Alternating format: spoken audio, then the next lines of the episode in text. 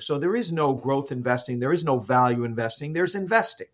Figure out what something's worth, and what something's worth has to do with how much earnings are going to grow over time. So there's no dichotomy there. Uh, there's no reason to struggle with which way should I go.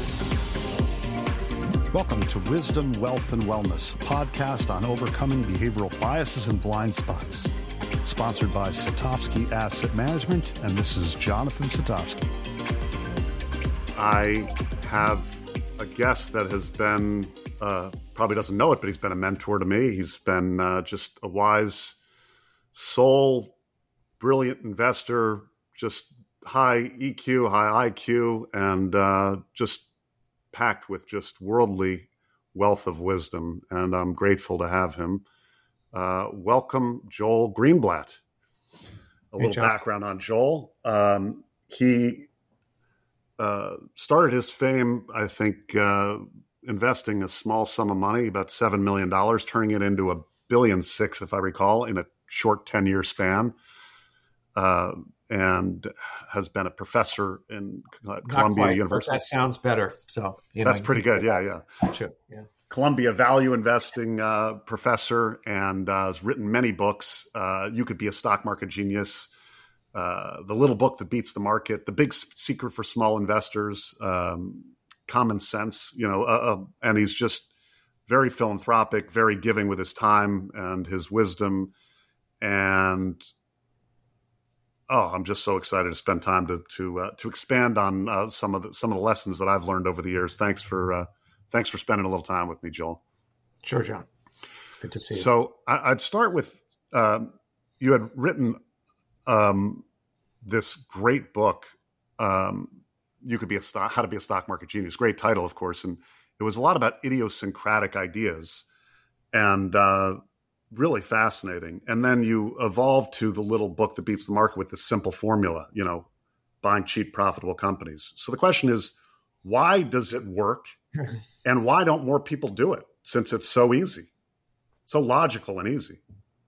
Uh, are you talking about the second book? Why does it work? Yeah, yeah, yeah, yeah.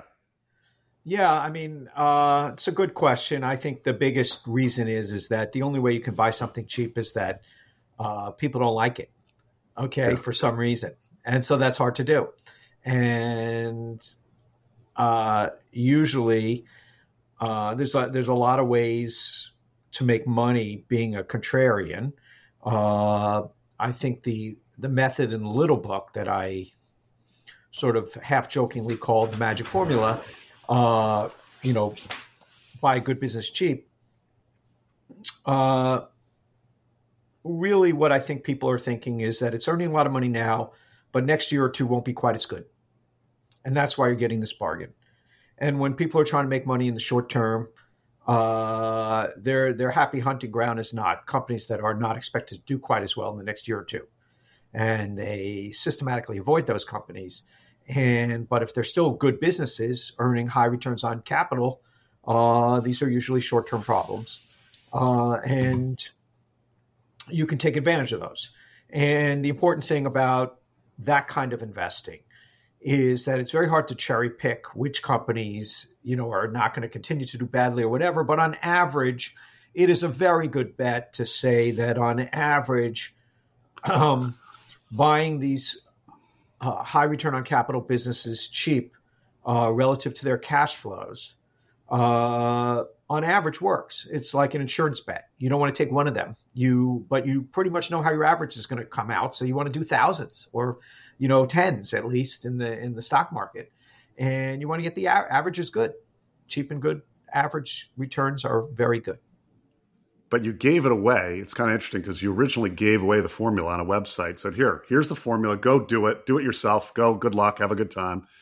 And I know myself. I started using it because I thought it was like really clever and wonderful. And then you know, you wrote about this that basically people couldn't stick to it. People had a very difficult time adhering to the persistency of the process over time. Why, why do you think that is? What, what's what's what's the human flaw Oh, because we li- uh, that's a good question, but I mean, we live day to day. You know, we we look at the paper every day, or we look at our computer screen nowadays. I'm aging myself, but uh, and and see the prices, and uh, even in periods where the formula did incredibly well, 10 year periods where the formula did very well, there were several, you know, three year plus periods where it did poorly. Yet it did really well for the 10 years. And people's time horizons are, uh, I think Jeremy Grantham put it best. This says my very best investors. Their time frame is 3.00000 years. So uh, that's considered long term in the stock market, but in real life, it's it's not at all.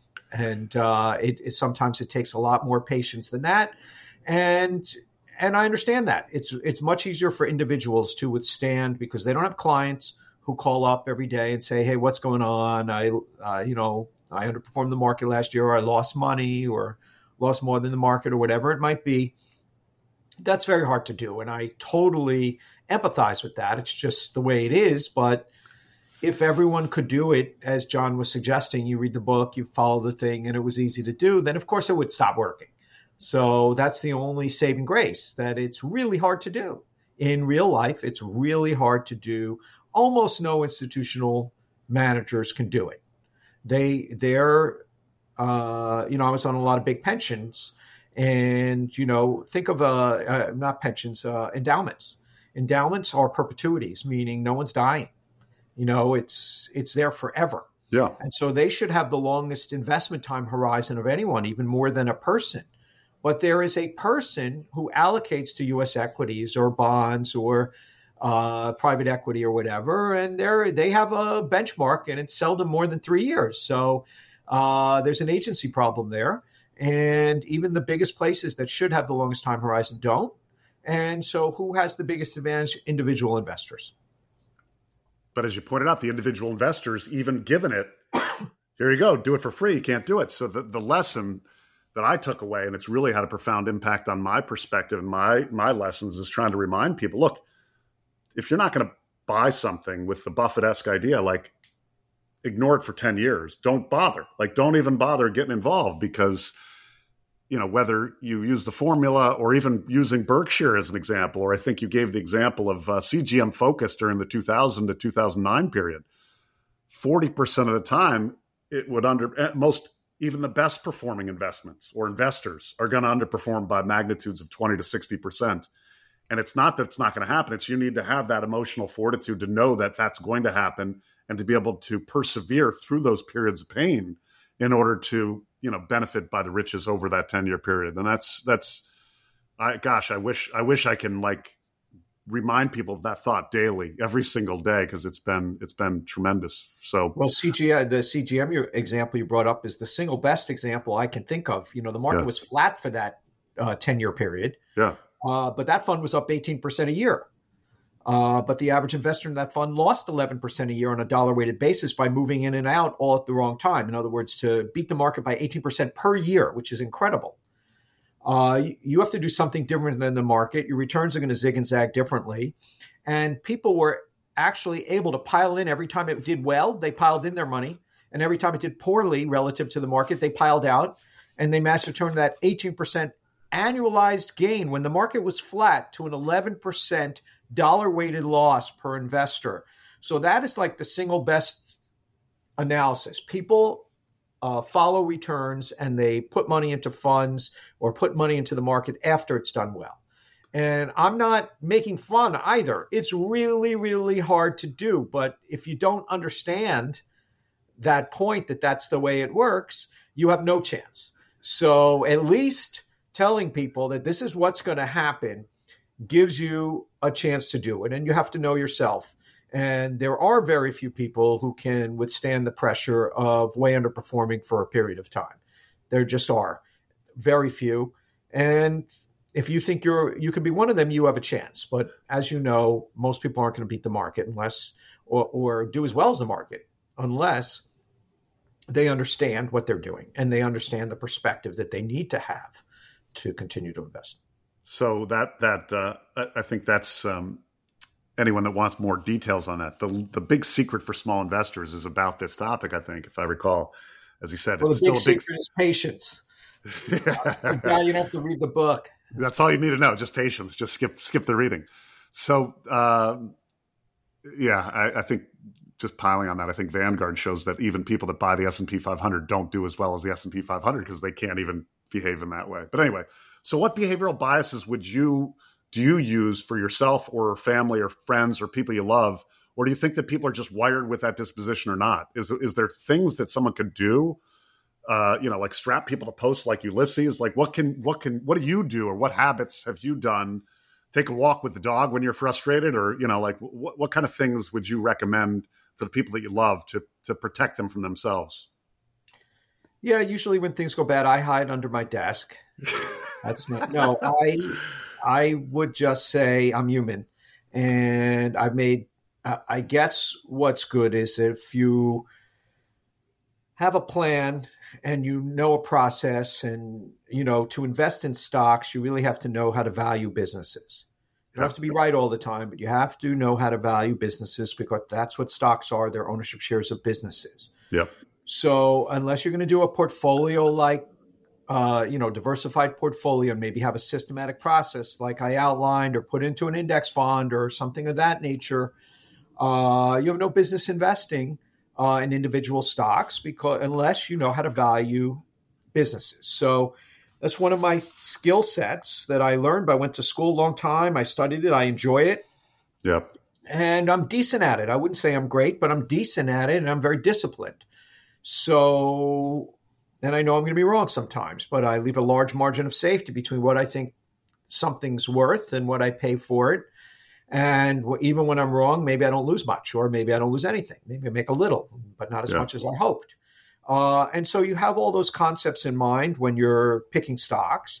And over time, I think we're pretty good at it. And the more I know something, the less upset I get when things go against me. Because when you think about it, unless you bottom tick a stock, or fund even or the stock market.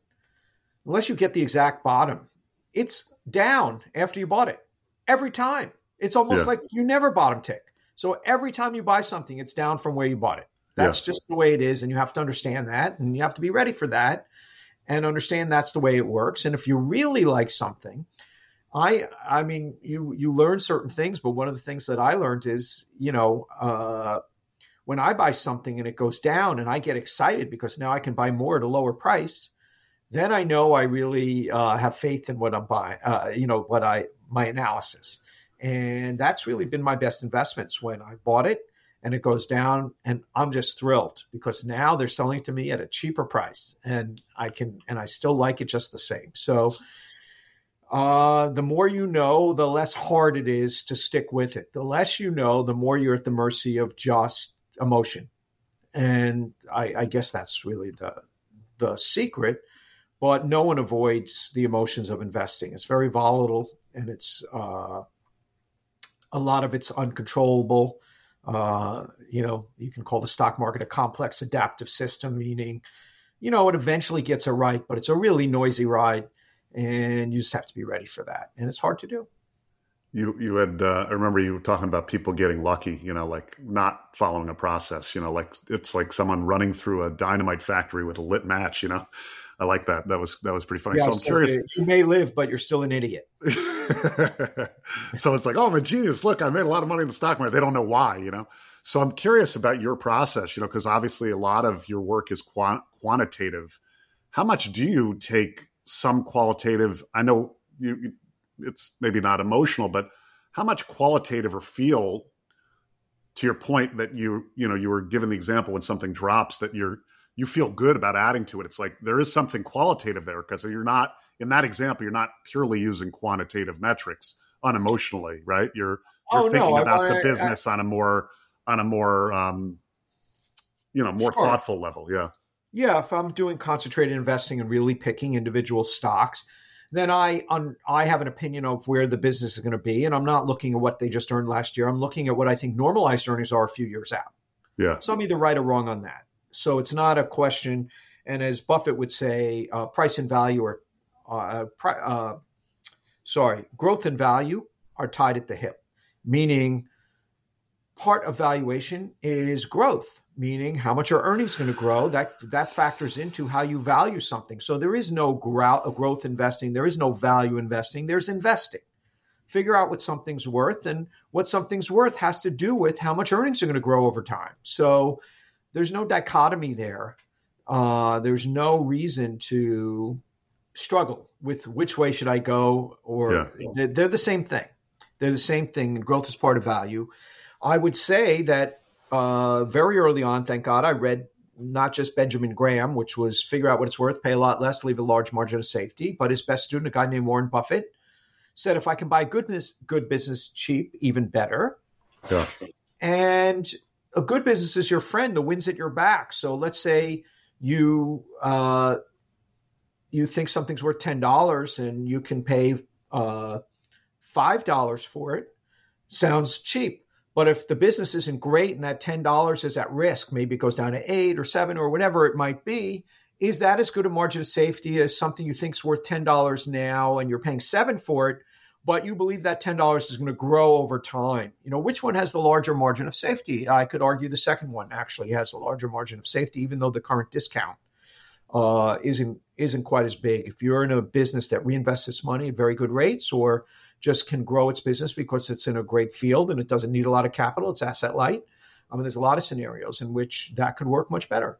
And you have to know what you're looking at. And I think um, just knowing, as as Buffett would say, your circle of competence. If you know how to do that kind of stuff, great. If you know what kind of business you can evaluate, which ones you can't, great. If you know, look, I should be an index investor because I'm very emotional and I can't under. I mean, one thing you get from index investing is that you don't underperform. And so it's not just losing money, right? Uh, if you're an active manager, there's two ways you get shaken out. You lose money, because the market goes down and you went down too, or you underperform. Market went up, you went up less. With an index fund, yes, the market goes up and down, and and you do stupid things, but you do less stupid things because you don't underperform. So uh, you have less mistakes to make, and if you know yourself and you know that that's better for you, uh, you don't have anyone advising you that can you trust uh, that does good work, then you know, maybe that's the best for you. There's no one size fits all, and there's no one size fits the entire portfolio. Uh, there's sections of the portfolio that are good for different parts.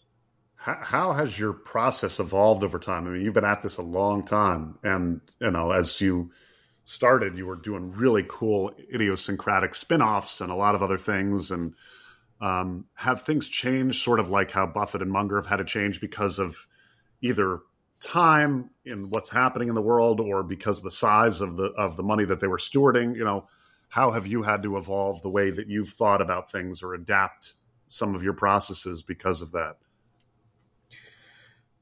Well i actually i taught at columbia for 23 years and i actually got to take one of my classes to visit with buffett and uh, he handed me his fat wallet uh, and uh, you know, he has a saying: "A fat wallet is the enemy of uh, high investment returns." And when Buffett first got started, he was doing special situation investing, and that was probably his highest returns of all time. And then when he had the problem having tens of billions of dollars, very hard to invest in special situations. There's uh, not as many, and and you can't really allocate that kind of capital to that area and find little nooks and crannies that are yeah. uh, opportunities. And the good news I told my students all these years is, well, you know what happens to people who are good at that? They get too much money and they have to do something else. And now it leaves a window for younger people to make their fortune that way. Uh, fortunately or unfortunately, uh, I never had the type of money or problems, let's call it problems, that uh, Buffett has of the too fat a wallet to invest in special situations. It was more that I did something for 25 years. It was very interesting. I would teach anyone to do that. I would suggest people, if they're interested in it, to do that.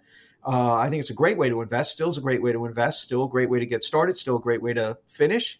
And I could be still doing that because my wallet is not fat enough to keep me from doing that. But uh, I like the basic principles of investing, and and a way to apply those principles is in a more diversified portfolios. We do long only, we do long short, and we apply those same principles that way on a very systematic basis. And th- they're both full time jobs. So the reason I switched was just because I couldn't do both.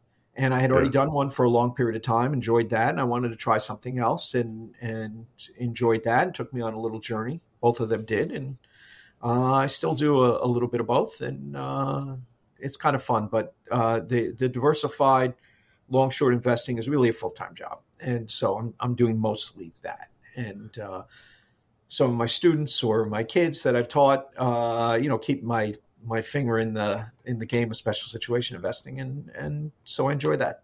And I enjoy That's great. Do you do you know the long short uh, idea is actually uh, you know we're we're I don't know when this podcast will air. We, are generally delayed, but we're now in June of 2023 doing this podcast, and the uh, the philosophy uh, of the long short uh, strategies have been to be long, cheap, and profitable companies, and short, unprofitable companies. You know, expensive and unprofitable companies, which is beyond logical and and reasonable, and and particularly I don't know if it there's periods of time where that they're more extreme stretches of of those situations, but it seems like the last couple years, you know, should be setting up really nicely for that ideology. Do you feel like it's more pronounced at this moment in time than it's been in a while, where that you get more excited? Wow, the extremes are stretching, you know, better sure. for me, you know? Sure. Well, in the little book uh, that you mentioned earlier, uh, and we still have 30 year study, you know, updated till today, where it shows that if you just buy good and cheap, um, and you divide into deciles over a 30 year period, uh, decile one, the best combination of good and cheap beats two, beats three, beats four, and the tenth, meaning expensive or losing money and and uh, and not good, you know, not earning money, uh, is the worst. However, if you literally put a dollar into the top decile and shorted the bottom decile uh, during those 30 years, and you just did a dollar for dollar, you would have gone broke two or three times because over time, it's true, it works. But in the short term, you know, if you went a dollar long and a dollar short, uh, your longs may be, let's say, a 0.5 beta, your shorts may be a 5 beta, and you're really 10 to 1 short. And so there's there's you know 30 things you really have to balance, and you want to you, you might be totally skewed into different industry groups. There's a whole bunch of reasons why there's a real art to balancing those portfolios, and you cannot go long short and buy the and short the extremes. You would never do that, or you wouldn't do it for long because zero doesn't compound after right. If you lose all your money, you can't you know compound off that. So yeah. you never do that. It's it's a great example to show that if you're very patient on both sides, or one, one's a bad strategy long term and one's a good strategy, but as a long short strategy, it's totally different. You have to balance them along the way, or you'll never make it through.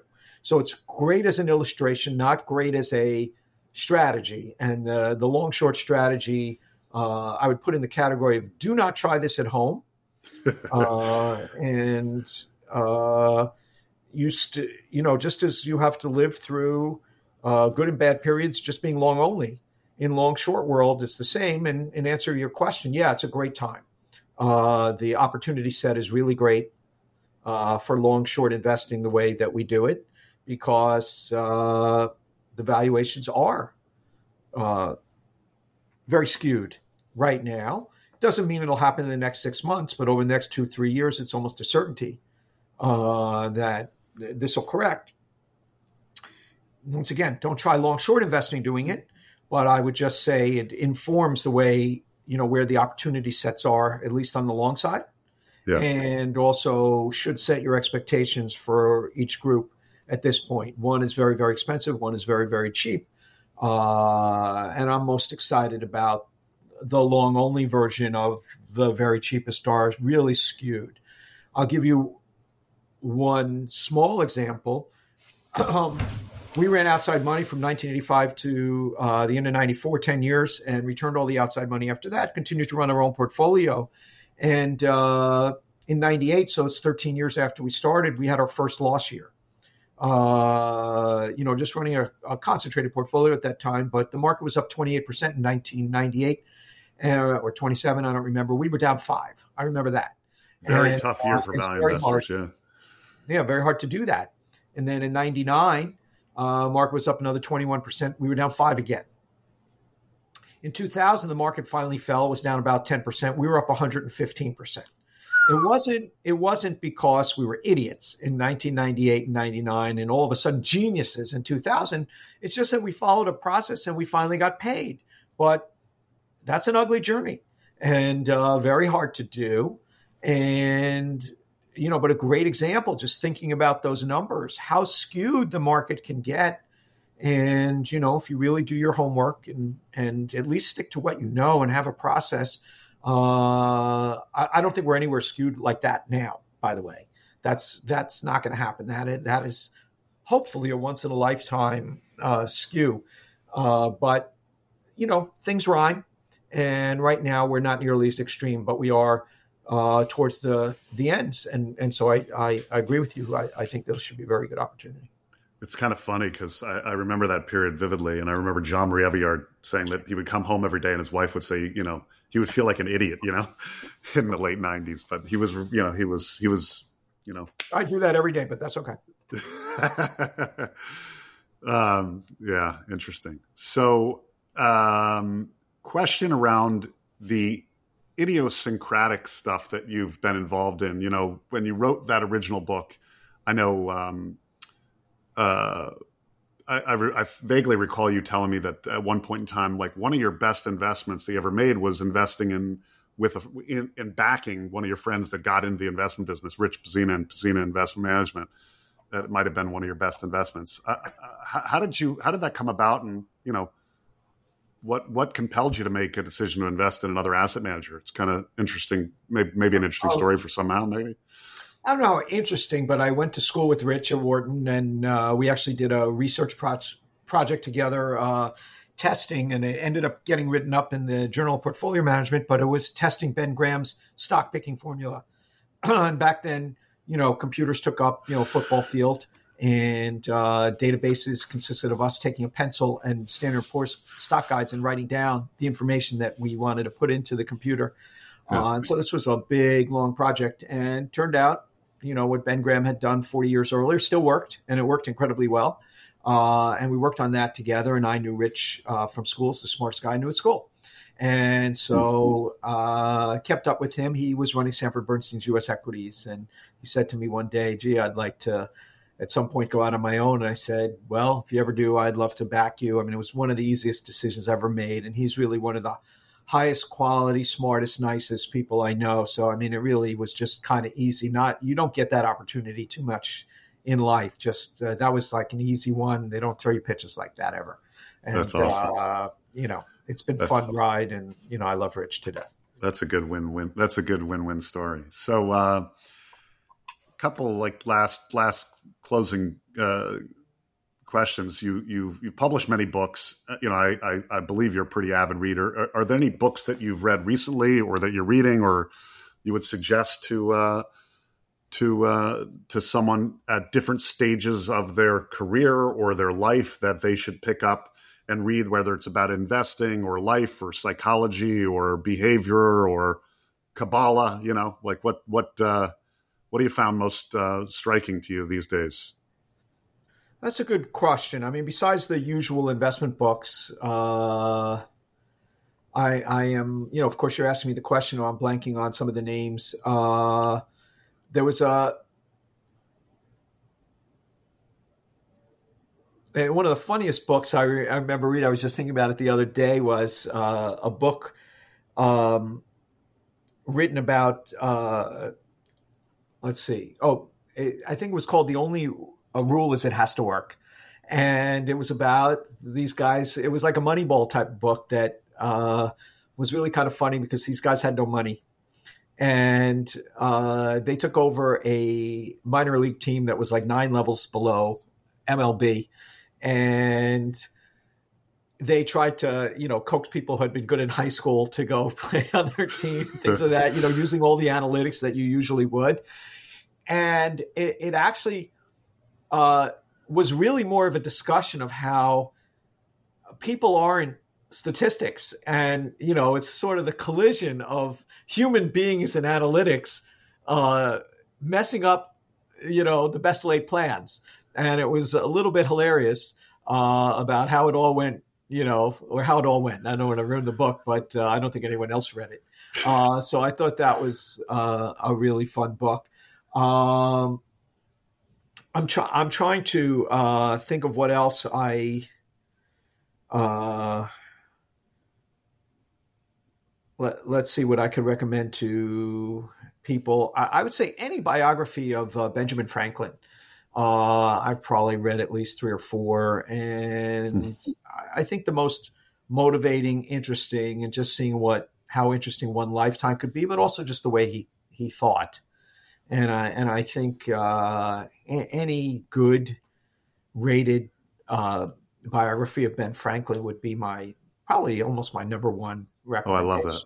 So, I love that. um, I love and that. so, you know, I, I like reading usually nonfiction, and there's always uh, something out that I'm enjoying.